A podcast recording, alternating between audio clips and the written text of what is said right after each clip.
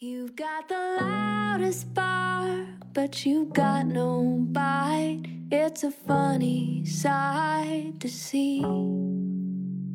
Like a paper 现在是夜里的十一点四十四分，刚和朋友们把节目录完，想着自己还是要来打个卡的。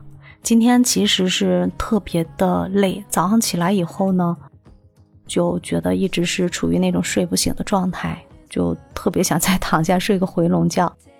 然后呢，上午嗯忙完工作，中午回家给孩子做饭，下午又继续去见个客户。今天的体力呢，其实是属于一种，嗯，就感觉今天感到累了。以前做节目不觉得，觉得还是可以的这个精神。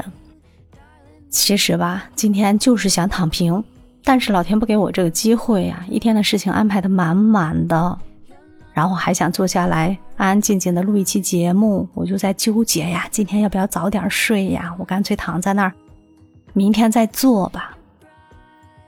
谢谢你这么晚还能听到我的节目，还能听我一个人在这儿啰嗦打卡。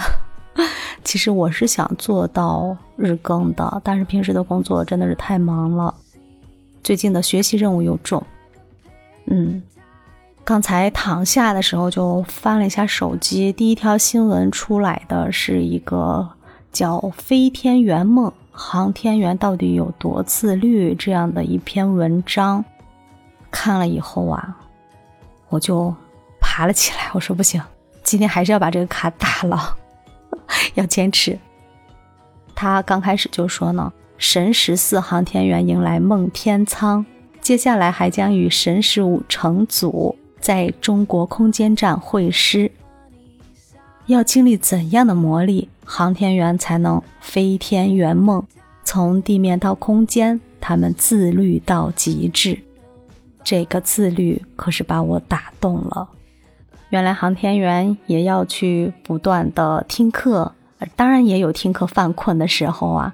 杨利伟就说呢：“我听课困了就站后面。”想想我们高中的时候也是学习任务特别的重，经常有同学们上课就开始打盹了，然后老师就教给我们一个办法：你如果觉得困了，就自己拿到这个拿上课本，然后到教室的最后一排去站着，到那里听课，你马上就会清醒过来。结果有很多人最后在教室的后面站着听课，没想到航天员也这么可爱，他们也会站到后排去听课。整个教室里呢，还弥漫着风油精的味道，把大家熏得都很精神。航天员的学习节奏呢，就是五加二白加黑，周六周日都如此，晚上也加班。嗯，我觉得他们应该是赶这个学习进度啊。应该有这种任务吧？什么时候要上天？什么时候要进到一定的阶段？大家都在赶时间呀，与时间赛跑。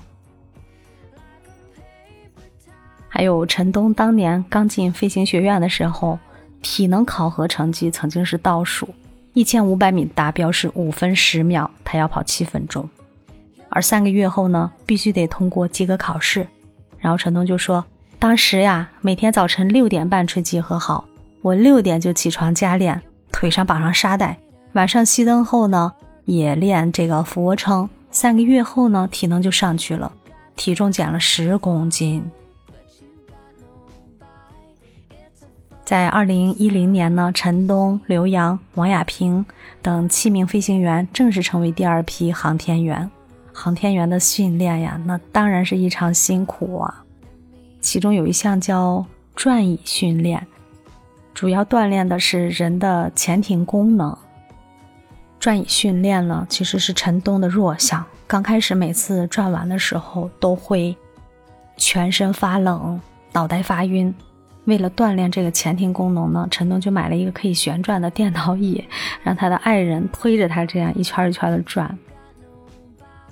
这个超重耐力与适应性的训练是大部分航天员最为深刻的记忆了。训练的主要设备就是那个叫载人离心机，要求过载达到八个 G，也就是说人体自重的八倍。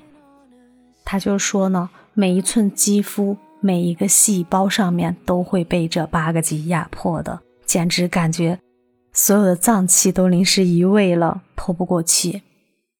明明你没有哭啊，但是那个泪水呀，会不自觉的一圈儿一圈儿的甩出去。而正是因为这一个训练呢，对人的身心的考验是特别的严峻的。嗯，所以在进行训练的时候，航天员的左手边呢，就会有一个红色的按钮，应该是一个紧急设置吧，按下它，这个过载立即下降。但是迄今为止呢。我们的航天员里面没有一个人会按下那个红色按钮，这是一个魔鬼式的训练。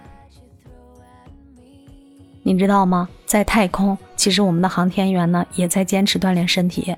那如今我们有了自己的空间站，神舟十二号和神舟十三号乘组已完成空间站之旅，神舟十四号乘组呢正在太空，他们自律的好习惯呢也带到了这里。嗯，我就看到一些图片，还有视频里啊，他们会去骑那个自行单车一样的那个设置啊，还有拉这个嗯拉力带啊，那叫动感单车、跑步机都会有。长期在轨的航天员呢，每天运动时间一般不少于两个小时。这些健身活动呢，可以帮助我们的航天员克服失重的效应带来的身体损害。所以说，成功是什么呢？